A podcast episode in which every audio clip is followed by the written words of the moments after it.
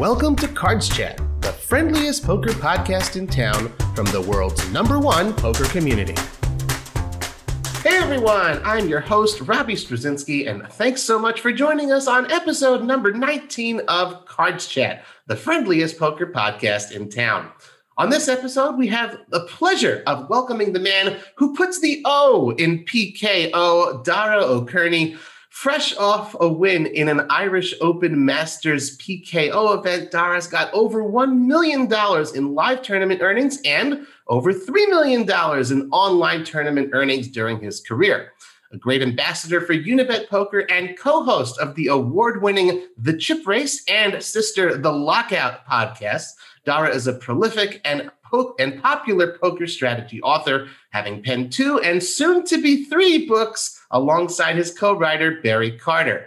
Today, we'll be discussing Dara's career in poker and life away from the game, getting to know him a little bit better beyond the felt, and much more over the next hour. So, Dara, welcome to Cards Chat. Happy to see you and be speaking to you once again.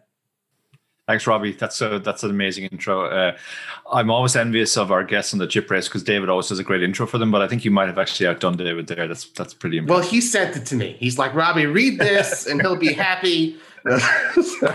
gotta gotta mention, gotta get the David Lappin mention in there. I think the over under is 19, and I took the over for a number of times he'll be mentioned today. It's uh, your illustrious co-host. How you doing today? You doing good? I'm doing good. Yeah, it's it's it's um it's a nice Sunday afternoon here. I'm looking forward to a Sunday grind, but it's actually quite early for me. Um because obviously I tend to play in, in evenings and if I run deep as I did last night in one event, then it means a very late finish and you know you're a bit excited so you don't go straight to sleep. But yeah, it's good it's good. Um I I, I love weekends. Weekends are like the main time for online players. So um yeah, always love Sundays. Absolutely. Probably 12 hours from now, I'm going to be very sorry, very sad, but uh, anyway. Well, hopefully we can be a good lead in into a good Sunday grind. And I appreciate that. Just, you know, everyone sees these episodes whenever they see them. But of course, uh, thank you very much, Dar, for being available on a Sunday afternoon. Uh, that's uh, that's always very fun. And it's a great time. You know, we're just a couple time zones apart uh, versus when I record with folks on the West Coast or on the East Coast of the United States. And I'm always up really late. So um, this is really nice. I appreciate it. Uh, and we'll just uh, we'll just dive right in. Um, you know, Dara, this year, uh, we want to talk about how the year has impacted you. Um, before you gained notoriety in the industry as an author, as a podcaster, you were, and of course still are, a very successful online poker player. And of course, you love online poker. So, how good has this year, has 2020 been for you as an online poker player? Yeah, it's been very good. Um, it's kind of it's it's kind of been an interesting year for me because I guess it caused me to challenge some assumptions I've made about myself.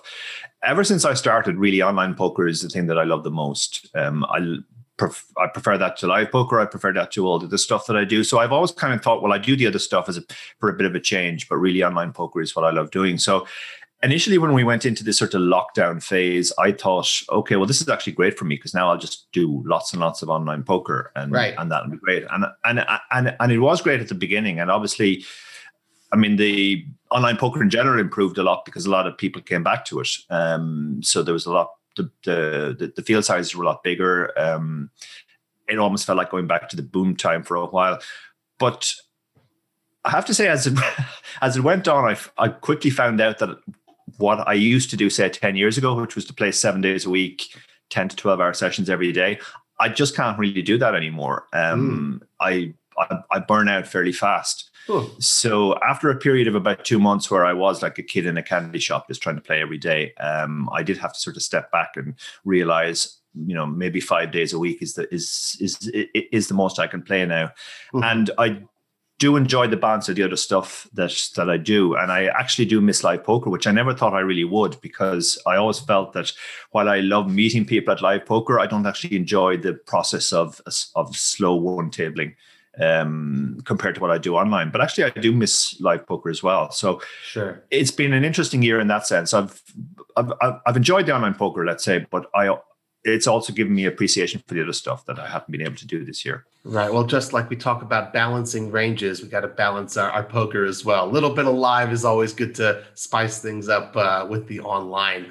Um, well, of course, online and live, you are an ambassador for Unibet Poker. Uh, of course, you're you're in touch with the full landscape. Um, how do you feel? Again, you know, you've been in the thick of things. You know, whether burnt out seven days a week or five days a week, you've certainly been an online presence this year. Um, how do you feel that the online poker world has been impacted?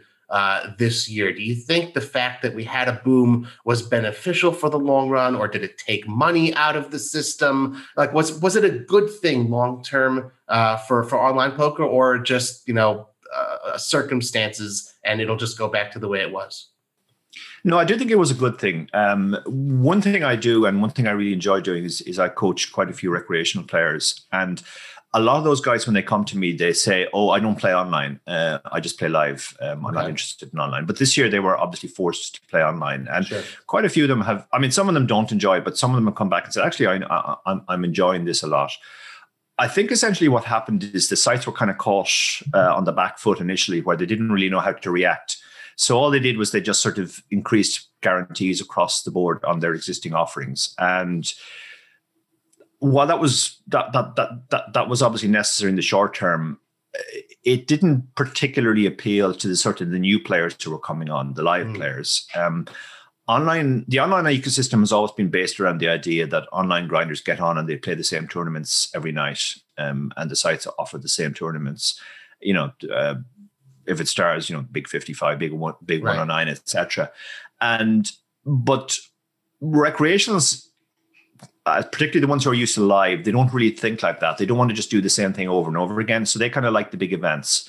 So once the online sites realized that and started aping the big live festivals online, I think that was a very positive development. And I think recreations like the idea of you know maybe trying to satellite into a WSOP or a Unibet Open or an Irish Open or whatever it is, and then that there's an actual festival running in conjunction with that, where there are events every night uh, for example, party of the Irish Poker Masters uh, at the moment. And when I played that every night, I do see a lot of recreational players. Another thing some sites have done, uh, like GG and um, Party in particular, is they've gone for the real name thing. So you know, yeah. you actually know who you're playing against, which is again is appealing very much to live players, and live players like that yeah. live players don't like the idea of just looking at a string of uh, unrelated characters and have no idea who's behind yep. the screen there. Yeah, uh, guilty. So, yeah, so I think uh, I, I, I, think the online sites in general have have responded pretty well. Um, initially, they were caught on the back foot. I think once we start to return back to normal or the new normal, whatever it is, I don't think we will see most of the new live players sticking around online in the sense that they won't be playing every night. But I do think there that essentially the sites have now created an appetite for sort of the big online festivals, and right. I think they'll be able to keep that going after the uh, after the return. That's a great. That's a very complete answer because you answered what I was going to say as my follow up. So good stuff. Good anticipation there, uh, and I like that you. Uh, that you uh, name checked all of the sites. They're not just a Unibet. So uh, in that regard, I'll specifically name check Unibet and what they did. I like their marketing of uh, IRL to URL. That was a pretty cool yep. pivot in real life to the URL to the online site. So uh, definitely a lot of pivoting has been done. And I think, you know, like you said, you can't expect for uh, this type of a situation to happen. But, you know, after the, the initial unsteadiness, I think uh, everyone kind of did a pretty good uh, a pretty good job uh, as far as the operator side. Um, well, lately, the topic of RTAs, the real time assistance, is something that's gotten a lot of buzz on online poker. Uh, again, everything's been online this year, so that's where the focus has been. And you know, naturally, there's been uh, this this interesting development. Um, very recently, you you penned a really impassioned blog, I would say, um, can you kind of give a gist for those who don't know necessarily what this real time assistance is um, and your feelings on uh, on the issue? Yeah, absolutely. Um, I mean, for the last five or six years, one of the hottest de- topics of debate among professional players is like what will kill online poker in the end. Um, there's always been a school of thought that governments will maybe regulate it out of existence or to the point where it mm. almost doesn't exist anymore. But there's also the the the, the other side of the argument, which is sort of like bots and mm. uh, and real time assistant will do for it. Well, essentially, what real time assistant is, is is it's when players are using um, programs alongside uh, their play um, to. I mean, assistance is going it, it, it is actually fudging it slightly. It's more or less telling them what to do. Obviously, mm. there have there have always been programs around that assist in the sense that you know even stuff like Table Ninja or the the, the heads up display uh, programs will help people. But this is something different. This is where people are using solvers in real time and. At, at, at, the extreme end of the scale, uh, the, the real time assistance software is able to um, pick up what cards you've been dealt, what position you're in, what the relevant stack sizes are, etc. And then it literally goes off and looks up a database of of um, solves and tells you exactly what to do. What's the GTO thing to do in this spot? Now it's been it's been it's been around for a while, but it's been be, becoming more prevalent um, in the sense that the people who produce the software are getting more aggressive in their marketing of it. Uh, mm. You know, there's one guy who uh, regularly um, displays the software on Twitch. Uh, hopefully, I guess he's hoping that people will go and buy it. That's the sort of bad side of the picture. There are people out there doing this stuff. Right. The good side of the picture is that all of the um, all of the major sites are doing everything they can to combat it, and they do catch people all the time. And this year we had a we we had the very high profile case of Fedor Kruse uh, who, who who got caught, and it's a very good thing. It one one analogy I made in my blog, um, it kind of reminds me of, of back when I was a runner when they would catch drug cheats and generally the way that was reported was oh this person is cheating and then this sort of public perception could be oh well they're all cheating which is not which is absolutely not the case. course, most uh, most mo- most athletes are, are, are are completely clean. It's a good thing when they catch drug cheats and you and you want them to catch them all. It's the same thing on the RTA side. We want everybody who's using this to be caught. Um, so we should celebrate when people are caught but but the downside is that sometimes when recreational players see this and they hear about it for the first time, they think, oh my God, all the professions are doing this, um, which is absolutely not the case. So I would say to recreational players who are worried about it, first of all, there are areas that are more badly affected than others, let's say. Um, I was talking to somebody recently who used to play exclusively heads up cash online, and he said he doesn't play anymore because it's all RTA in his in, in, in his opinion. Wow because that's an area of the game which is so easy to solve that you can um, you can go off and you can literally solve the game. Um, so heads up cash is, is kind has kind of withered and died, not notwithstanding the, the high profile challenges that are going on at the moment. Sure. Um, cash in general, again, you know, it's it, it's definitely in use there. So what I would say is, if cash is your thing, make sure you stick to a um, a, respected site because they will be the ones that will be making every effort to catch people. Um, I'm not going to name names, obviously, because that would be unfair. But I think everybody knows who the respected sites are, who the mm, half and half sites are, and then a lot of the new apps uh, really have very little um, detection in this area. So protect yourself in that area. Tournaments are better because tournaments element is uh, introduced this ad- additional and strategic um, aspect of ICM, which the solvers uh, won't solve for. Every ICM situation is different. In, in, in a in a six max cash game where everybody has 100 big blinds, there are the same standard situations that come up time and time again. But in tournaments, the stack sizes diverge, the stage of the tournament diverges, all, all that ICM stuff makes it different. So that makes it a little bit more immune to um, to cheats. Uh, and then at the far end of the scale, I would say progressive knockouts are the uh, are probably the nuts in this aspect because they introduce this new aspect, the the, the bounty, which has to be uh, accounted for, and again, the solvers can't do that. Um, so that that sort of prevent. It, I mean, somebody could use RTA to try and play a PKO tournament, but they but they wouldn't play it particularly well because the the, the software would be telling them to do stuff which was which, which was wrong in the format. So yeah, I would say it's it's an issue, and sometimes I worry when we talk about it that we'll end up with the perception around uh, online poker that exists around running, which is that everybody's cheating, and I would say that's absolutely not the case. And recreational players should should be reassured on that, and they should be happy that the sites are out there trying to find people uh, to catch people who are doing this. But the second thing is think about what uh, what to play. And I mean, certainly if you if, if, if you notice weird stuff, like if you if you notice a guy 80 tabling and uh, always playing exactly the same way, then feel free to contact the sites. But hopefully right. the sites themselves will, will, will find those people. Of course, another excellent, very complete answer. Just uh, for those consulting their acronyms. Uh, progressive knockouts, that's PKOs. RTA is real time assistance, and ICM is the independent chip model, which is uh, very often consulted in terms of doing tournament chip chops, uh, specifically in tournaments. Um, you know, excellent, complete answer, and it's important to allay the concerns of recreational players. Um, as one, uh, I want to ask you as well: uh, Do the stakes matter? And does the game variant matter? Is it specifically only in higher stakes hold'em, or will you find it in mixed games, or will you find it at the micro stakes, you know, one cent, two cent?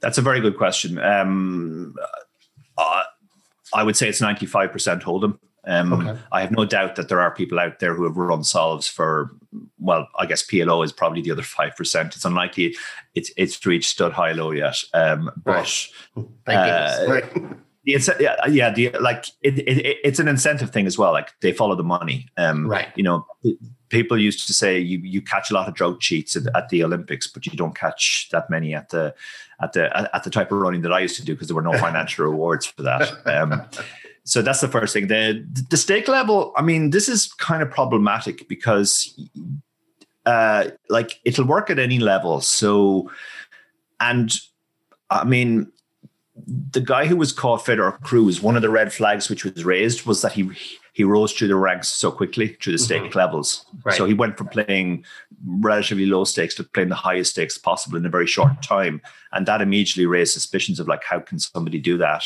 Uh, right. Uh, it, it, the problem with cheats is it's always the dumb cheats that are caught. Like the, the, you you wonder about how many smart cheats there are out there. You know, maybe the smarter thing for a cheat to do is to stay at the lower level and never move up and just leave his computer running. Uh, Don't kill the golden goose. Five right. tables on the side. Yeah, right. exactly. um, so. I mean, maybe stake level. I, I, I, presume with the micro stakes, it's not much of a problem. But uh, I mean, a, anything where somebody can make a decent living playing a lot of tables, um, I suspect you're always going to find it to some degree. Okay, well, that makes me feel better as a one cent, two cent uh, deuce to seven triple draw specialist. So that's yeah, really you're probably safe there, Robbie. okay, thank you. Well, uh, Dara, at the top of the show, I mentioned uh, your career tournament earnings. Uh, on the live side, you're currently 16th all time on the Irish all time money list, alongside some legends of the game like Noel Furlong, for example. Uh, number one on the list currently is Andy Black. He's got just short of $5 million. Is getting to the top of that list any sort of goal of yours? Um, I don't think I'm ever going to catch Andy. That's for sure. I'm not even sure. Uh, I mean, I, have been Andy's been playing for a lot longer than I have, but I'm not even sure if you look at the period of my career, I'm even closing the gap. Uh, Andy's just phenomenal on that front. He has some major, massive scores on his records, mm-hmm. um, which you know my, my, record has been built more on sort of consistency. Mm-hmm. Um, and I actually have more cashes than any other Irish player ever, but it's obviously a much smaller average than uh, than Andy's average cash. So, I mean, Andy's primarily, almost exclusively, in fact, a live player, and I've mm-hmm. always seen live as sort of a sideline, um, something that I like doing uh, to, to, to break up the routine. Mm-hmm. Um, mm-hmm. Well, who knows? I mean, I, I, guess the best way to get to the top of that list would be to win the World Series main events. So sure. uh, I wouldn't rule it out completely, but it's uh, of course, yeah, it's, it, it's not a pressing ambition. Is that a, a point of pride for you to be uh, the one with the most cashes uh, on the Emerald Isle?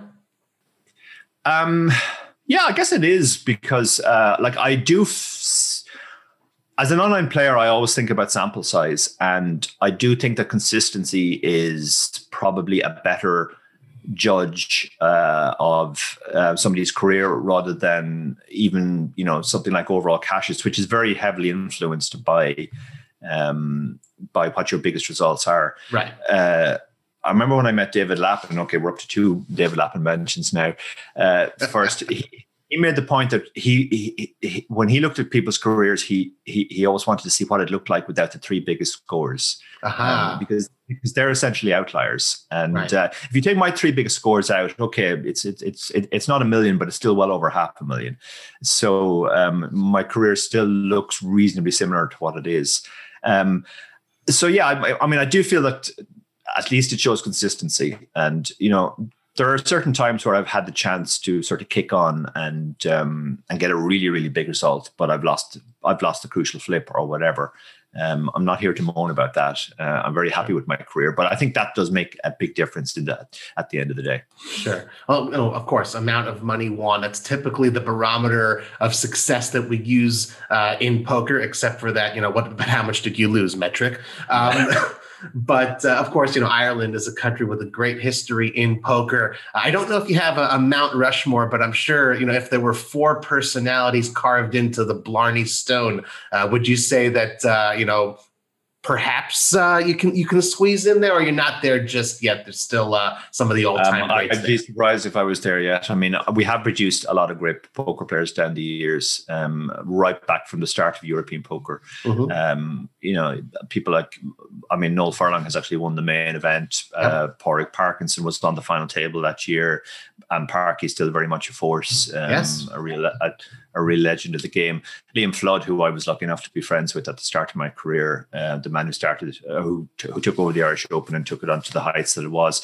We, we, we're pretty well uh, looked after in that area. So yeah, I, I don't think my uh, my my face belongs up there yet. Perhaps, perhaps someday though. Uh, but I do think it's important. You know, I do love you know name checking the greats, uh, especially of non-American nations. You know, poker, of course, started out as very widely an American game, but it very quickly became a world game. And it's important for those of us uh, from the United States to know that you know there's a lot of fantastic players out there. Uh, you know, each country kind of has its own little you know uh, mini Mount Rushmore or, or, Hall of Fame, whatever you want to call it. So it's important to to know the greats of all the you know the different countries out there. And thank you for uh, for saying those great names uh, Dara. Maybe someday we'll have a, a, couple of them on the podcast here at Cards Chat. Um, well, that's uh, Dara, the the poker player. Let's switch gears. You got to do that in poker always. To Dara, the media man. Uh, of course, you co-host the GPI award-winning, as uh, David Lappin so often reminds us, uh, Ch- uh, Chip Race podcasts. Um, you invite a number of guests uh, to join you on the show from a variety of different sort of corners and niches of the poker industry. Um, what do you and David look for in your guests? Perhaps you know, is it lesser known people with good stories, or well, what you know, what sort of variety are you guys looking like an eclectic mix to say, no, this is this is going to work for a great show? Yeah, we, we basically, or at least David particularly thinks in in in, in seasons, which is our batches of seven, and within an, within any season, we try to get a balance. So we think a lot. We think in terms of getting different guests now we have two two major two main guests on every show. The idea with the with the top guest is it's the name on the tin, so it should it should be somebody who is instantly recognizable, is very famous, um, and is of interest to our audience. Uh, the, the the secondary name is more in this in the in the category of lesser known person with an interesting story, mm. um, and and then we also use strategy guests who are obviously we try to get players who are as high as possible, and then topical guests who are often industry people who have an interesting. Um, mm angle on some on, on on on some recent development within each each series of shows then we try to have a certain number of players who are known primarily as live players a certain number of online beasts. Um, we try to have a tw- roughly 25% of our guests as being female, um, hmm. which is uh, overrepresenting females in terms of how big they are in the industry. But you know, we're we're going for the industry that we would like to see rather than the industry that we actually have. Uh, hmm. I believe the, the number. I love that quote. That's be- that's beautiful and very genuine as well. I know it's to be very true. Yeah, uh, I believe from talking to people in the industry that three percent is is usually the estimate of the female player base. So I mean that's obviously way way less than it should be. We, we, I mean ultimately we'd love to have a situation where 50 it's 50-50 between male and female. There's no reason why uh, female more female players don't play. So, so so we do uh, try to over represent female guests. Then we think in terms of nationality as well. We have a we have a truly global audience, so yes. we think in different areas. Uh, you know, US, UK, Europe. Uh, we've had a few Australian guests. We had our first Brazilian guest um, not too not, not, not so long ago, Alexandra Mantovani, who gave us a good, great interview. Um, and then we also sort of we we primarily slanted towards players because we most of our audience are um, online players and they're more interested in hearing from players than industry people. But we do pepper in industry people who have interesting perspectives uh, for for our players. Um, we um, yeah we, we, we, we've kind of realized over time what our audience is is drawn to. Our audience is pri- are primarily online players um, mm-hmm. and they they, they they they they particularly like hearing from you know high rollers, guys who plays the really high, like Jason Koon, Daniel Dvoress, those guys, um, and we've been lucky enough to have a lot of them. But they also like to hear from uh, the online beasts. I mean, our most popular episode ever, uh, Apestyles was the main guest, uh, and that's that's more or less the perfect type of guest for us. Somebody John, who, John Van Fleet, right? That's the name. John Van Fleet, exactly. Yeah, yeah. and uh, you know we've had Graf Ganger on as well. We've had other guys who are uh, primarily or almost exclusively online players, and they go over very well with their audience as well. So we always try and get that balance right. Also, different age demographics. Uh, we, have uh, you, uh, you, very kindly set us up with Eli Elezra, and we do try and get people like Eli. We were lucky enough to have Mike Sexton uh, before he unfortunately passed away. We had Parky on in season one, so we try and go back to the old school as well as much uh, as we can. So we try and give a very broad view of of poker, all the aspects. We don't want to ignore any demographic, um, uh, and we try and get them in rough proportion um, to, to what we've done. But uh, uh I, I, was at the um, Aussie Millions a couple of years ago, and um, Ari Engel, Bodog Ari, was at the table, uh, and he was actually listening to the chip race uh, while he was at the table, and he told me the thing. He said, as much as I like the big name guests that you have on, I know all those guys and I know their stories. It's it's it's the secondary guests that really appeal to me because they're always people that I've never heard of but have very interesting stories. Ah. Th- th- that's basically what we're what we're going for. We're trying to sort of appeal to as wide an audience as possible and give something for everybody. I think you certainly do, and like that's what having you know multiple guests on during the course of an episode uh, kind of does. Like you said, you put a lot of thought into it. It's uh, no surprise that something that with so much effort put into it uh, is a GPI award-winning podcast. It's good stuff. Uh, you did mention, you know, and this is like one of those things. You had seasons in batches of seven episodes, and I know you think you just finished, just wrapped your 14th season or something like that. Um, that, sounds, that sounds right. David yeah, pays far like, more attention to this than I do. Well, I mean, well, you, when you do 14 seasons, you think, okay, well, they've been going back to, you know, what, 2006? No, it's how did you come up with that seven seven episode batch makes a season? Yeah, you'd have to ask David that. um, I, think, I, think in radio and TV, seven is often a season, and okay. David David came out of TV. Uh, he he wrote a TV series back in the day, so he that's kind of the way he thinks. Um, to be honest, I've never really understood it because the season thing just doesn't seem to have any relevance other than the first seven is season one, the next seven. It's not even as if we we take a break at the end of every season and come back. Sometimes we take a break mid-season after five episodes, then we come back and record another four episodes. So right. two go into the first season and two go into the next season. I honestly don't know what the season thing is about, but uh, David insists it's very important. So, well, um, it's it reminds me of whose line is it anyway, where everything's made up and the points don't matter. But uh, I like it; it's good stuff.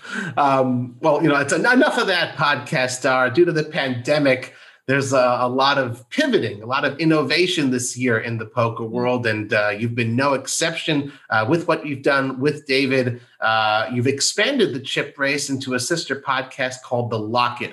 Um, so, first of all, for those who are just hearing about it now for the first time, how is that different? How is that uh, a separate entity? And how did it come about? You know, why did you guys think it's time to expand?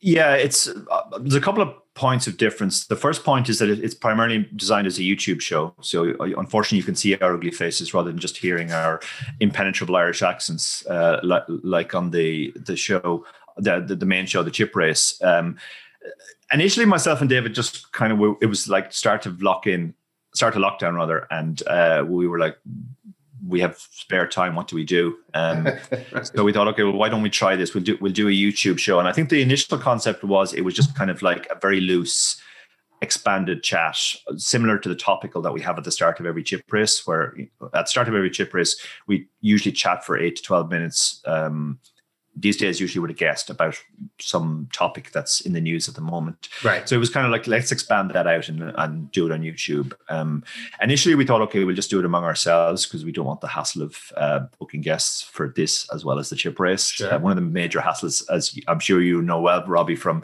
doing the orbit, is is just chasing guests all the time. Um, but after two shows, the numbers were not good. So we thought, okay, people are not going to watch us uh, every week just t- talking whatever's in our head. So so we started having on guests, and then it did it did genuinely take off. And now we're at a stage where. Um, I mean, it's still it's still below the numbers of the chip race, but it's but they're it's it, it's getting up there to being roughly comparable. Um, the other big difference is it's not it's not essentially not an edited show. We just start Right. recording, we talk whatever's in our heads, and uh, we stop recording, and then we put the show out. Now that makes it very easy for us to do. Um, so that that kind of encourages us to keep going, but it, do, it it does make it a less polished show than the chip race. David puts a huge amount of effort into editing the chip race. Um, Right. He probably that's probably uh, most of the time that goes into an episode isn't us interviewing the guests or any of the other stuff. It's David doing the edit afterwards, and you can see that on the chip race. It is very polished. There are a lot of times we've had guests who, um, you know, they ramble a bit, let's say, uh, and we ramble a bit ourselves as well. We both benefit very strongly from editing, but uh, when once once David gets in there and cuts out the, the the flab, you always get a very crisp, clear interview. Um, lock in a little bit looser. Right. Well, for those who are keeping track, I think it's seven, possibly eight mentions at this point of David. I have a little tracker like, like ding every time we, we mention his name. Love you, Mr. Lappin. Um, I did want to ask though uh, about uh, lock-in. So, is this meant to sort of be a, a temporary thing while you have more time, while you know this, this pandemic keeps raging, and you know it's it's good for its time, and you know it will be a memory once we get back to normal, or is this like, hey, we got something here, and we're going to continue on doing it? It's a very good question, and I and I, and I guess we'll we'll we'll um, we'll, we'll decide when the time comes. It, it it'll probably come down to time. I mean, every year uh, we at this time of year, I start thinking about uh, how incredibly busy the last year has been and what I what I should maybe cut back on. Um, it's it, it, it's obviously been fine in this year for us because we're at home anyway, and Sure. um, we don't have the live commitments. So essentially, the time that we would have put into the live poker has gone into that. Um, I personally would like to see it continue, um, but then you know maybe may, maybe it's it's also driven by audience. I think part of the reason why it's got a good audience is people are, are at home more and Sure. they're consuming more content. Um, we were keen to put it on YouTube because we've always had a YouTube channel, but apart from the the strategy clips that we put up, it um, it didn't get a massive amount of traffic. So we thought, okay, well, if we start putting up up this regular show, maybe that would boost the channel, and it, and it very much has. The channel has sort of been generally improved since we uh, improved its appeal since since we started doing the show. So yeah, it it, it, it will be wait and see. I think. Um, I'd be reasonably optimistic we'll continue. At the moment, we're, we're doing roughly a show every two weeks. Um, maybe it might go to once a month when we go back to there being live poker, but I do think we will continue because uh, we've been very lucky. The, the, the reaction to it has been very good. We've been lucky that the audience has been has been building up. Uh, one of our episodes even made the um, national TV here when we, No when we talked about the American election. Yeah, so Ah, it, it it has sort of caught the caught uh, caught a certain amount of fire, and it's also got us to a new audience, uh, which you know the, the chip race. We, we're, we're kind of aware that podcasts and YouTube are two are two very different worlds, Yeah. and um, it's it, it, the, it's good to see that the lock-in has sort of got some uh, sort of foothold on, on YouTube now. yeah, good stuff. Well, congratulations. Well, I, I see the the subliminal marketing is working quite well. Uh, over there it is. hey, there's the the PKO poker strategy. It's time to talk books. Dara, of course, Uh, online poker podcasting has not kept you busy enough in 2020. Uh, you also released that beautiful second book, PKO Poker Strategy. Uh, again, PKO stands for Progressive Knockout. That's the bounties. Um, again, together with uh, the the fantastic writer Barry Carter, the editor of PokerStrategy.com.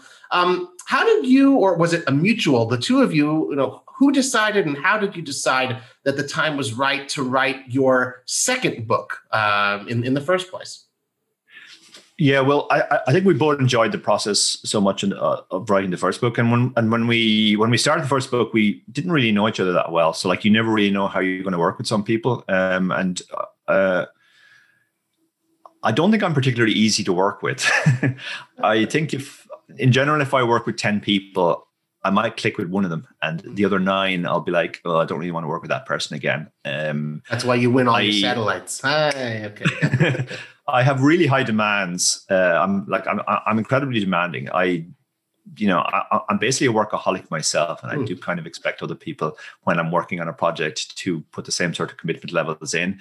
And uh, if they, if they fall a bit short of that, I get very frustrated. So um, Barry was very passionate about the book from the start. It was a real uh, labor of love for him, and I enjoyed that. I and it felt more like I was kind of coaching him uh, mm-hmm. to play satellites, and then he he was writing it up. So I also enjoy that too. I I I much prefer working with recreational players uh, as a coach because they're more excited and passionate and eager to learn. Um, so so I think we enjoyed the process so much. We said, okay, well, we'll write another book. What will uh-huh. we write it about? Um, the only reason we chose PKOs, I think, is well, a couple of reasons. First, firstly, is there was no other book out there on PKOs. Right. Good um, right? So we wanted to be first to market. Secondly, PKOs were becoming so important online. It seemed like a like a real glaring gap in the market that um, you know the, the if you go onto any of the major sites now, almost half of the tournaments will be PKOs or bounty builders, as as, as some of the other sites call them, and um, it seemed weird that there was no content out there for recreational players to dip their toes into. It was in, also an area that I was starting to put extensive study into. Mm-hmm. When PKO started, I absolutely hated the format. I thought oh. this is this is terrible. This is just pure gambling, uh, and I resisted kind of moving into them for a while. But the way online moved so much towards PKOs, I decided, okay, well, I have to bite the bullet and. Uh, and uh, put some time into this format now. And I did what I always do, which is to sort of work out the maths from the fundamentals and go from there. Uh, rather than learn by trial and error. Um, so, given that I was doing all that work with solvers on PKOs and uh, learning myself um, the, the, the basic fundamentals, it seemed like something that I could you know impart to Barry while I was doing it. And also, we thought that there would be a market for the book at the end because obviously being first to market is very important. Of course. Well, and of course, uh, you know, those who paid attention to, to him on Twitter as well, he's done pretty well. You know, the, the teacher has done a, quite a good job. I'm sure you, you take a lot of pride in seeing, uh, you know, his results. He's, he's done pretty well. So that, that's probably a, a good feeling for you. It's a brilliant feeling for me, yeah, because, because Barry was so terrible at poker when I met him first. he had he had all of the bad life habits, and uh, he didn't really play online very much. Uh, uh, I'm sure I, am sure he won't mind me saying this. Yeah, he was he was he was absolutely terrible at poker. Um, it, has been great to see him develop, and actually, he's developed so much now that uh, in our most recent session, he he came to me and said, uh, I've, I've, designed this toy game to uh, test some of our um, concepts, and uh, I've run all these sims. So the idea of Barry, who had barely knew how to turn on a computer when it came to playing poker, is now running his own sims and designing his own toy games. Uh, was both frightening and heartening at the same time. well, your attitude obviously towards PKOs has, has changed since uh, you know being unwilling to dip your toe in the water for the first time. Um, there are plenty of folks out there who, yeah, they're just going to go ahead and stick to what they know and not necessarily try the PKO. Uh, what's your elevator pitch? Why would someone? Why should someone go ahead and, and give them a try? And what's perhaps appealing about them that you don't get in your standard run of the mill uh, uh, hold'em tournaments? First of all, I think they're tremendously fun. Um, I, I think the problem with the standard hold'em tournaments is that they they they just incentivize a very tight style of play. um, mm-hmm. and, and particularly satellites, which was my my, my specialty before. Uh, there are periods where you just kind of have to keep folding, folding, folding, and that's not very interesting. The correct strategy in PKOs is sort of wild and loose, and that's much more fun. Um, there's also the sort of instant endorphin hit when you knock somebody out and win a bounty, uh, which is uh, which is very appealing. Sure. And I actually think the fact that people like me initially and and in some cases uh, still resisted them is also a good thing too for the ecosystem in general and for the for the pool. Um, a lot of the top tournament players I know still don't play PKOs because they just don't like the format. You know, they put a lot of time and effort into uh, mastering vanilla tournaments and right. they don't see why they should have to change. Um, so they stay out of the PKO pool, or if they do go into the PKO pool, they're not playing very well. Um, I think the the natural strategy for it is something which very much appeals to sort of recreational players. You can splash around, play a lot of hands, uh, play very wide, loose ranges. Um, it's just just just a far more fun format, I think, than the other online offerings that are there at the moment. Yeah, good, fair play. I like it. It's a good good answer to that to that question. Um, you know, we said we mentioned at the beginning uh, of the show that uh, two, soon to be three. I don't remember if it was you or Barry who teased it. Is is there a third book in the works? Is it finished? What can you tell us about uh, you know your next area of specialty after satellites and PKOs? Yeah, I, I, I, told Barry at the start that we'd keep this one a secret because it might take a while uh, to get out, and we didn't want somebody to beat us to the punch. But and then Barry immediately went on some podcast and and leaked it. Uh, so it, it, it is going to be specifically on ICM. And Aha. Okay. Uh, again, the reason why we've chosen this is that when I started my career 10 years ago playing tournaments, um, I played uh, sit and goes essentially. And the biggest skill there is ICM. And most of the people who started around my time cut their teeth similarly. And then we all moved into MTTs as, as sit and goes kind of dried up online. Um, and our ICM skills kind of stood to us. Now, over the past 10 years, there are a lot more players who just started straight in MTTs and never had sit and goes. And as a result, when it comes to the final stages, last two tables of a tournament, let's say, where ICM is really important, they're kind of at sea and they and, and they make fairly significant errors. And I think the same is true for recreational players.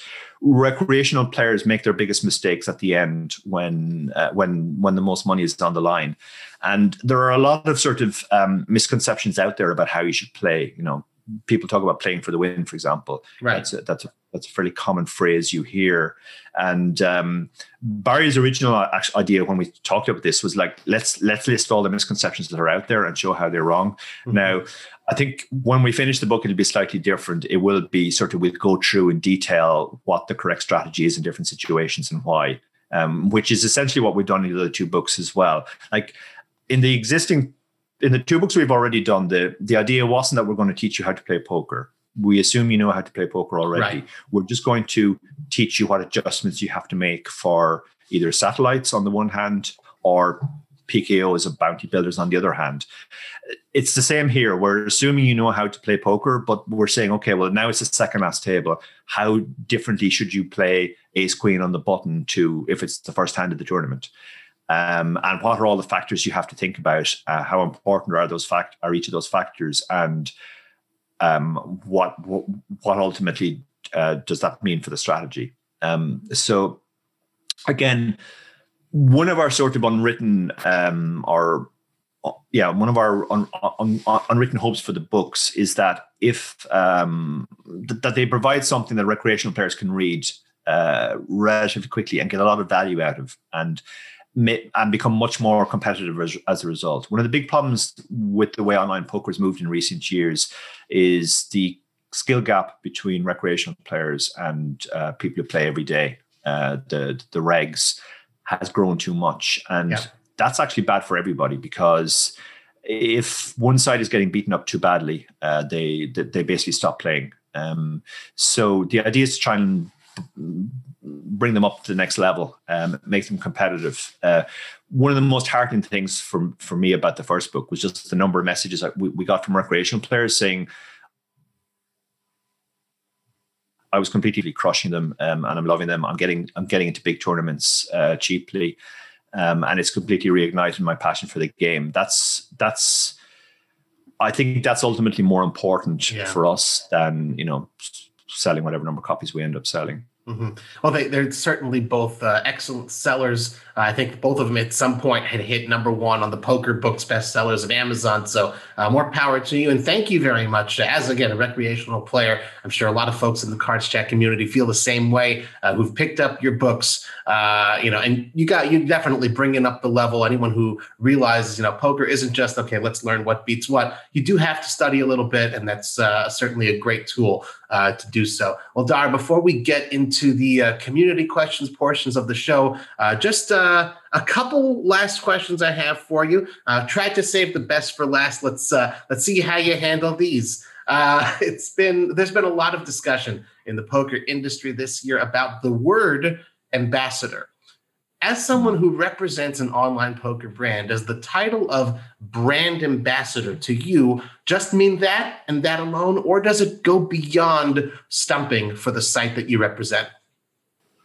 I think it definitely goes beyond. Um, uh, w- one thing I think, which is sometimes not uh, realized enough in the industry, is that it is an overall industry, and um, it's not, uh, it's not, it's not finite. Um, if one site draws more players into the game, that's good for everybody. It doesn't hurt the other sites in any way. Mm. they shouldn't be competing uh, dog eats dog for the existing customers. They should all be thinking about how to how to try and grow the market generally. And mm.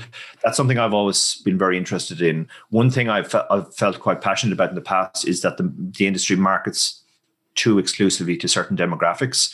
There are not enough uh, females in the game. They're not marketed to very well. There are not enough older people in online poker. A lot of older people won't play online poker, and I've I've I've always felt that older people um, I mean, it's it's kind of a no brainer when you look at other industries like the music industry. Um, a lot of effort goes into appealing to an older demographic yeah. um, in terms of nostalgia, etc. Um, and you know, some of the biggest touring acts are essentially nostalgia acts that appeal to older people because these are the people who have time, who have lots lots of leisure time and have money. It's true. Your typical 18 or 19 year old male doesn't have too much money. He's at the start of his career and um, doesn't have much too much time because he's trying to build that career. And yet, these seem to be the people that uh, sites have exclusively marketed at mostly.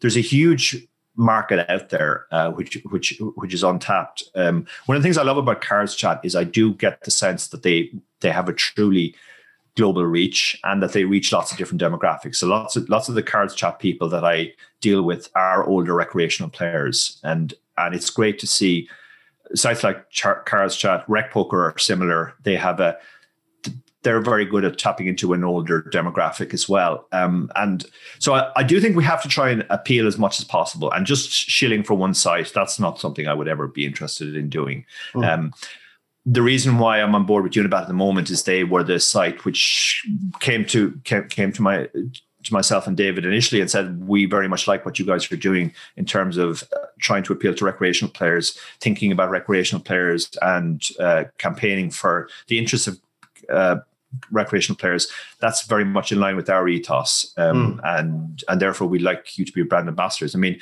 neither neither David or myself are. Uh, you know, global names. We're not uh, Dan Bilzerian or we, do, you know, we don't have 30 million followers or whatever it is on Instagram.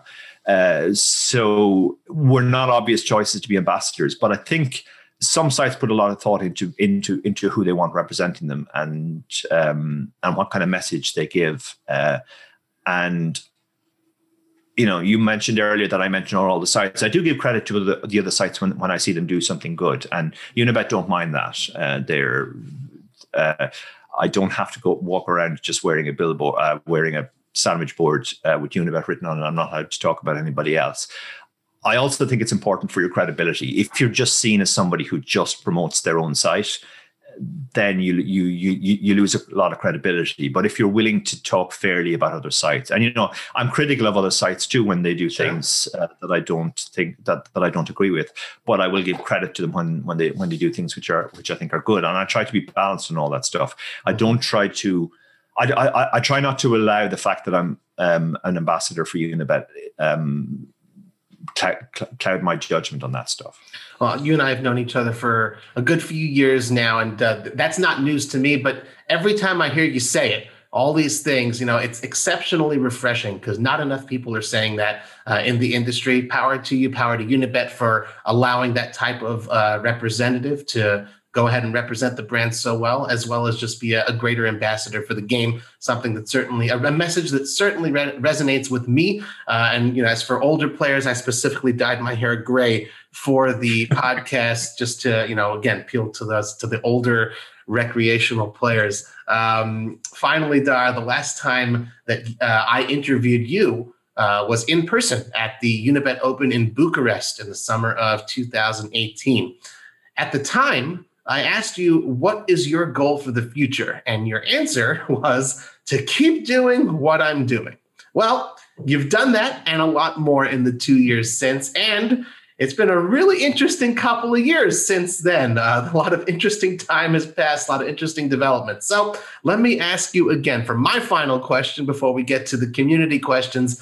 What are your goals for the future?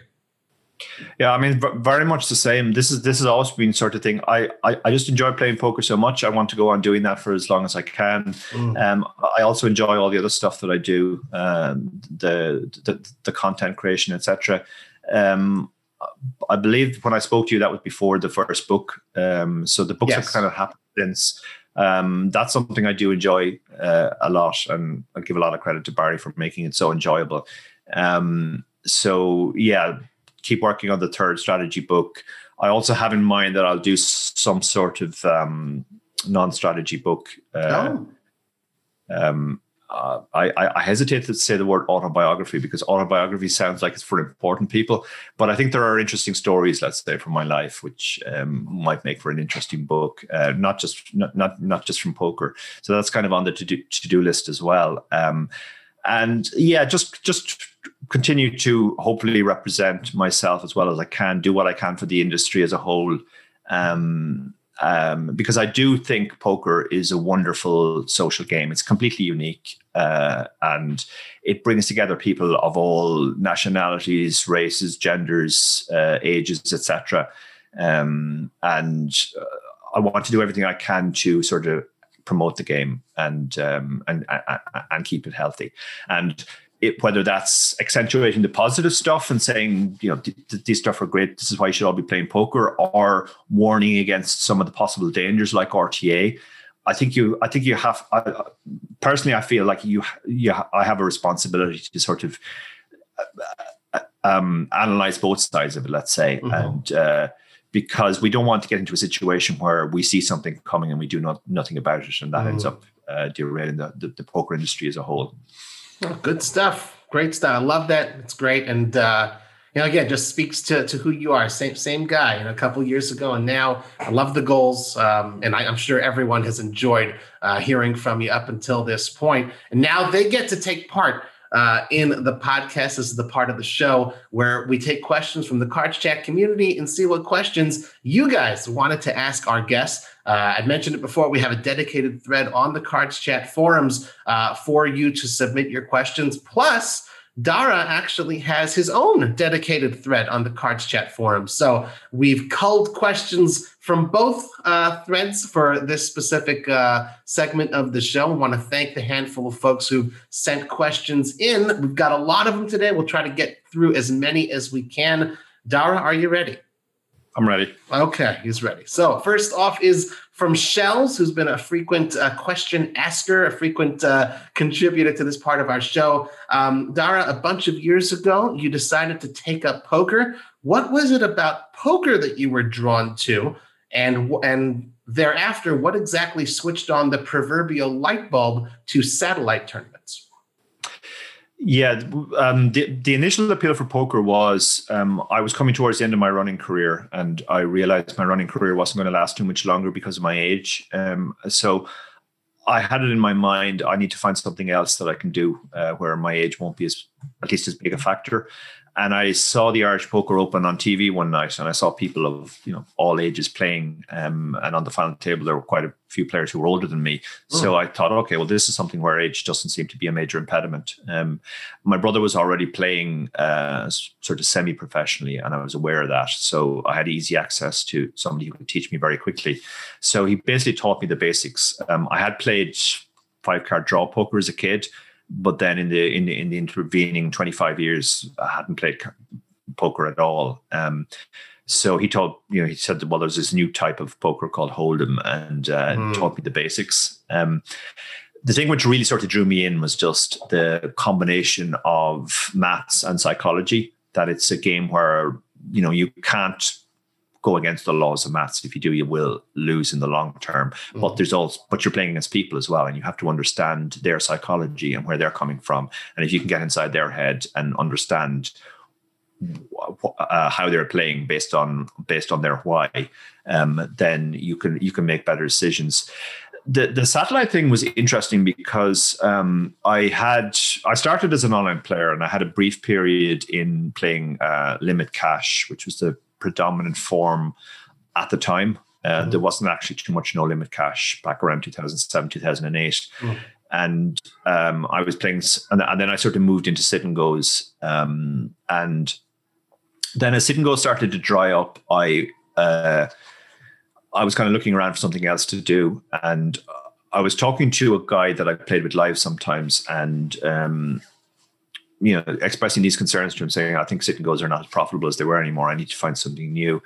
And he said, Well, you know, the main skill in sit and goes is ICM. Um, The mm-hmm. main skill in satellite tournaments is ICM. And also, from my experience, in his experience, in other words, uh, hmm. they're the most, they're the softest form of poker. And that ah, was that's the key word. I, I, yeah, I went into them and that was completely true. Uh, there was a kind of a snobbishness at the time, actually, weirdly, that like a lot of regs or pros wouldn't play satellites. It was almost seen as you're demeaning yourself in a way that these are not real. This isn't real poker. You get in there and you play the real tournament. You don't play satellites.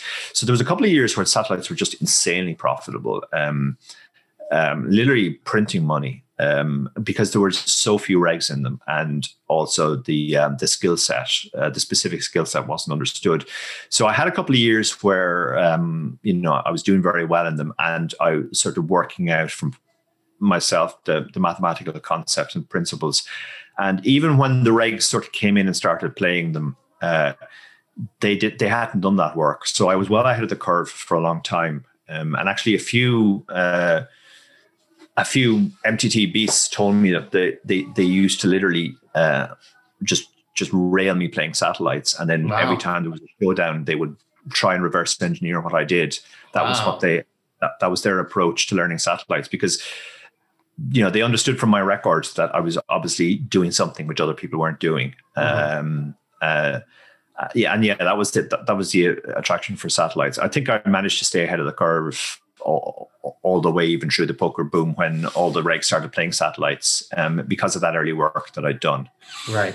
Well, I guess it's good to, to be printing money, but I guess as the curve flattened, it's good to be printing books about it. So power to you. Uh, you did mention your running days, uh, and Shells did have a follow up question on that. Do you continue to compete in marathons? No, I don't. I don't compete anymore. I have thought at different times about going back to it because it's. I, I increased my training um, basically at the start of my running uh, sorry at the start of my poker career i was still trying to balance the two um, i was still representing ireland uh, at the uh, at the top level not in marathons but in ultra marathons hmm. and there That's was about 50, a year or two where 50 miles what is ultra marathon anything longer than a marathon is basically okay. an ultra marathon okay. so my my my specialization was 24 hour races um, where you just try and run as far as you can in 24 hours um, but uh, yeah, I you must really want to get away. yeah. or not have a car. it's even worse than that because it's usually just around a very short circuit. You oh well, two, then you're not getting anywhere. you, you do 200 laps of this one kilometer thing. Good it's really, God. Really, wow. It's really boring. But yeah, um, I had a period where I was trying to balance the two um, because actually my initial thought, again going back to how I started in poker, was, well, I'm 42 now. Mm. I'll, I'll be done with running by the age of 50 Mm-hmm. Um, but if I like study poker hard for eight years, maybe at the end of the eight years, I'll be I'll, I'll, be reasonably competitive in poker. Now, two things happened. First of all, poker took off much faster than I expected. Right. Um, I got I got to the stage where I was full time professional within a year, and um, and was doing very well online, making most of my money from that. So poker took up more of my time. I, I continued trying to juggle the competitive running. Um, I was still doing the same training, but I didn't have the the recovery. Um, the mm-hmm. fact that I was spending long hours playing poker um, that that sort of derailed my running. So my running career sort of came to a premature end, mm. or at least an earlier end than I thought it would, and and and and the, the the poker took over. So then I had a few years where I was just sort of like keeping my keeping my eye in, as it were, running. You know, going out and running for half an hour or an hour every day just to stay fit. Hmm. And I felt in the early stages of my poker career, my stamina um, and endurance were huge assets.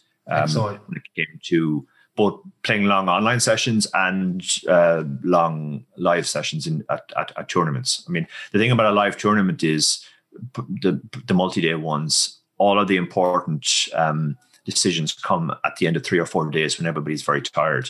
Right. Um, and if you can have extra endurance at that point, that's a huge edge to have. So that was something I was interested in keeping. Then a few years ago, I did actually feel that my my sort of natural stamina was slipping, mm. and I was feeling more tired at the end of tournaments, at the end of long sessions. So I thought, okay, well maybe I'll go back and train like I used to. Okay. So these days I don't train as hard as I used to when I when I ran competitively. Uh, um, typically, I run one hour a day, five days a week and then one day a week I run four to five hours. That's my long run. Humble um, brag. Goodness. I mean, I run two or three times a week just for comparison, and that's tough to maintain. That's insane. Yeah, that's insane. Five hours a week. Five. But, oh my god. Wow. But that's but that's but that's literally only half what I did when I was training competitively. So, um, but I have thought about you know I could go back and compete in my age category, for example. I think I'd still be very competitive uh, in the over fifty category. So it, it's something I've thought about. But again, it's just a time commitment thing. Um, one race in particular that I that I would like to have targeted in New York is always on in the summer uh, during the World Series of Poker. So uh-huh. I'm not going to skip the World Series of Poker to to spend my summer running around the same uh, block in in New York. Um, gotcha. But uh, it's I, would never say never. I might come back to it at a later stage, um, particularly if, if poker started to wind down for me. Um, gotcha. I might I'm, i might return to. Okay. Well, just again to meet the quota, David Lappin, David Lappin, David Lappin. Uh, on to the next uh, community member who submitted some questions here, uh, Crystal CRS Tals. Um, and submitted, wow, six questions from Crystal. We'll try to choose just a couple of these. Um, what, uh, what is this? Okay, let's start with this one. Who was your biggest poker influence? Ooh, good question. Uh, it's hard. It's, it's hard to pick one because there was there, there, there were a number at, at different times. Um, I'd say strategically, the, the, the the biggest influences on me early on were Doyle Brunson and Dan Harrington because of their books. Mm-hmm. Um, I read I, I, read both their books. Well, Dan obviously wrote more than one, but I read their books and uh, they they helped me a lot in the early days. So they they had a big influence. My brother had a big influence on me as well. Um, he taught me how to play and taught me very good basic rudimentary strategy. Probably the first big influence in my career on my career um, was a guy who doesn't play anymore, but at the time he was one of Ireland's top players, Rob Taylor. Hmm. Um, Rob, Rob and I met uh, under rather acrimonious circumstances, where I put a bad beat on him in the European Deep Stack, which I ended up winning, and uh, uh, he didn't take it very well at the time, but afterwards we did we did become friends, and he very much took me under his wing, and he gave me a lot of um, useful strategy advice, and also sort of just how to be a pro advice, uh, how sure. to approach your career in terms of bankroll management, um, all that sort of stuff. So Rob Rob Rob was a huge influence on me as well. Um, Good stuff. So yeah, shout out to Rob. Excellent. Uh, we'll get one more of these uh, six. There's too many crystals. I like it's it's wonderful, and maybe Darren will get to him uh, in uh, written answers in the AMA. But uh, we'll answer this one. Hopefully, uh, I think I know what the answer is. So I'll just put a parenthetical remark. parenthetically, barring the WSOP main event, what is your can't miss go to tournament that you must play every single year it runs? Irish Open. Um, okay. Has to be the Irish Open. The Irish Open is just it's it's steeped in history. It's uh, it's an incredible social occasion. All the Irish players players come from all over the world. I will give a special shout out to the Aussie Millions as well. I, I've only been to the Aussie Millions twice. I absolutely loved it. Um, absolutely love Melbourne as well. And my wife normally doesn't travel with me to poker um, because she doesn't like some of the destinations. She's not a massive fan of Rozvadov and Vegas and places like that. So she doesn't like Rozvadov. Come on. so, uh, but when we uh, w- when we went to Melbourne, she absolutely loved it as well. So and and the Aussies are just they're just great fun. Excellent. I think I think Irish and Aussies are kind of similar. We we, we play the game in a certain um, certain personality. We you know it's it's it, it it's meant to be fun, mm-hmm. um, and um, I think both of those events are very very special. Good stuff. Very good. Okay, uh, we'd be remiss if we didn't ask a, a this one. We're gonna really twist the strategic uh, stuff. Try to squeeze a little strategy out of you. This is from Marvin Sitan S Y T AN. Thank you for submitting this one. All right, Dara, we're an $11 satellite to get into a $109 uh, tournament. I am in 21st position out of 44, and 20 of them get tickets. I have ace king offsuit under the gun with 18 big blinds. I open shove. I get called by pocket nines by an opponent who has me covered. Is it the right play that I got unlucky, or should I be folding there because I'm under the gun with three opponents who had me covered? Yeah, it's a very good question. I mean, the, the reason why satellites are so difficult is it really depends on what the other players at your table are like. Mm. Like, if you know that the players are likely to call you uh, fairly wide, then you are probably better off folding if everybody's playing absolutely perfectly, then yes, ace king is a shove. Um, but then you know that that that assumes that there are players behind who know they have to fold very very strong hands. You know, players who are not far ahead of you, or players who are not very far ahead of you in chips. Uh, you know, they have to fold kings, for example, because um, they can't risk wobbling, so they sure. can probably only call you with aces. Now, if if that's the case, then you can obviously shove ace king because unless you show, unless you run into aces and we block aces fairly strongly, uh, you, are going to get it through. Um, uh, on the other hand, if you have a bunch of players who will call you light, I mean, folding folding could be the right play sometimes. I mean, I folded aces in a satellite once, like as in open folded them. Um, wow because this the, the the the the, situation was very very specific. Um, it was an online satellite. I do believe it was 20 seats and there were 21 left, and I was maybe 15th in chips, but there was okay. a really short guy at our table. And there was something funny happening, let's say. The the short guy and the chip leader were both from the same country. And mm. every time anybody else opened, the chip leader would shove on them and he would shove into their big blind every hand. But every time it was the other guy's big blind, and he only had five or six big blinds, he would open to two big blinds. Um, the other guy would shove and he would fold. Hmm. So interesting. Very, very indeed. unusual dynamics were in play. Were in uh-huh. play. So I literally had aces under the gun, and I thought, I mean, I have aces, and if I raise, I know what's going to happen. He's going to shove, and I can't really fold the aces. Right. But if he has a random hand, I'm going to lose 15 to 20% of the time. Sure. And if I just fold these aces, I'm 95% at least certain to win a seat. Mm-hmm. So, I, so I am going to have to just fold. So you always have to basically, that's, that, that's the difficulty of satellites. And, and in the book, we go into that. We talk about we, we kind of give the theory first and then we talk about what we call adjusting for imperfection, which is when you're up against players who are going to do stuff that which is not correct, um, and how you have to adjust to that. So it's it's impossible to give a general answer. It completely depends on the players at your table. If they're all playing perfectly, the shove is correct. If they're playing, there will be other circumstances where it might be correct to just open a normal amount and fold to a shove. Um, and then there are other situations where maybe you have to fold ace king uh, because there are too many players to get through. It, it, it, he actually makes a very good point. The fact that he's under the gun. Yep. Like Absolutely. when you're on the bubble of a satellite, you don't want to get called. And the more players you have to get through, the more likely you are to be called. So there are a lot of spots where you're better off shoving 7 2 off suit from the button or from the small blind than shoving even queens from the from, from, from under the gun um, because fold equity trumps everything and you're trying to get the fold Sure. Well, I think he was looking for a yes or no answer, but that one's a much better answer. I like it. I'm just kidding.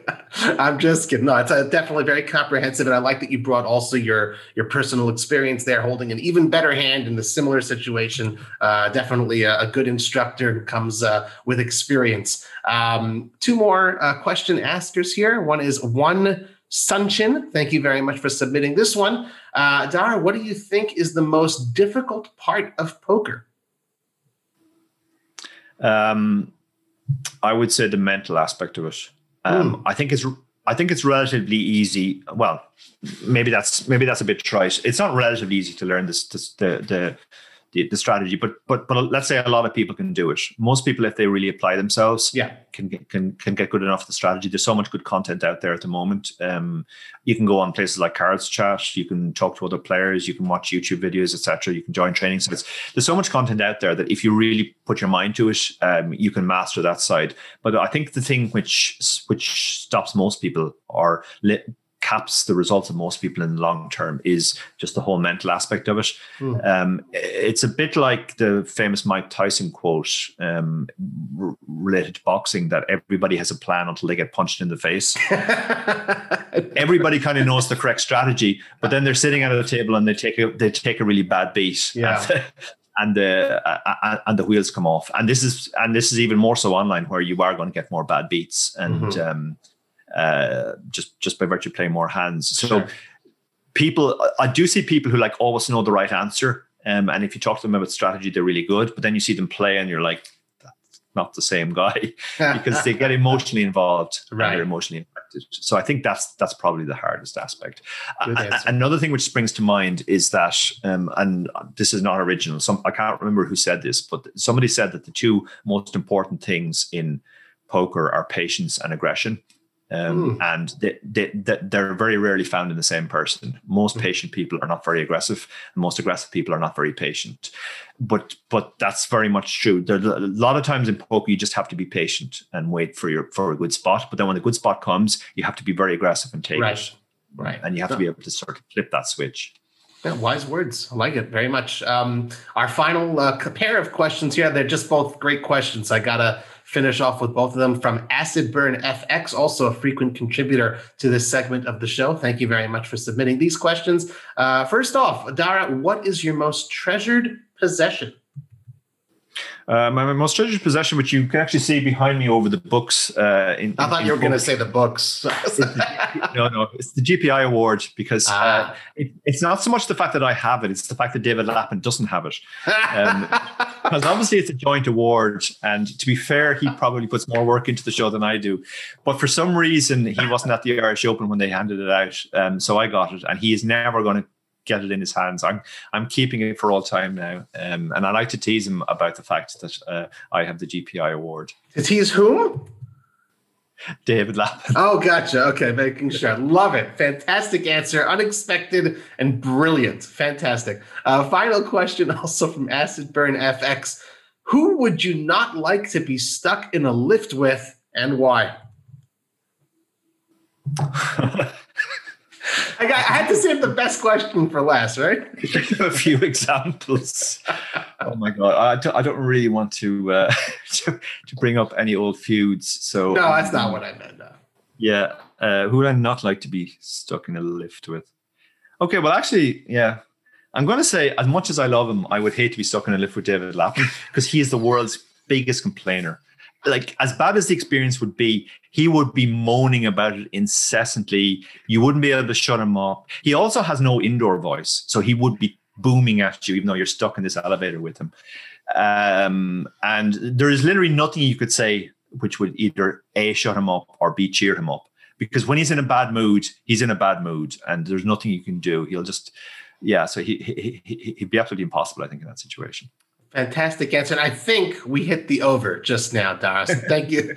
I appreciate it. And uh, just, you know, so that anyone doesn't think otherwise, obviously, David and Dara get along famously. And I'm a good friend of David's as well, all in good fun. And I'm sure David's someone who could take a joke uh, as well. So, first off, uh, just uh, as a surprise, uh, by, I guess by the time this episode airs, uh, everyone will know uh, who submitted questions. You guys get a free copy of Dara's ebook, The PKO Poker Strategy. So, congratulations to all those who've submitted questions. Thank you very much. And, you know, all that kind of stuff, it's always happening on the forums. So uh, just a re- friendly reminder to everyone out there in the community, please, we'd love to see you submit your questions for future podcast guests. We'll have some other little giveaways once in a while that you guys can take advantage of. Uh, so, uh, and of course, uh, Dara's got his own uh, AMA thread on the Cards Chat forums as well. So please be sure to give us a good review on iTunes and spread the word via your social media channels if you'd like the show. Uh, Dara, before we let you go, anything else you'd like to tell our listeners and those watching the show?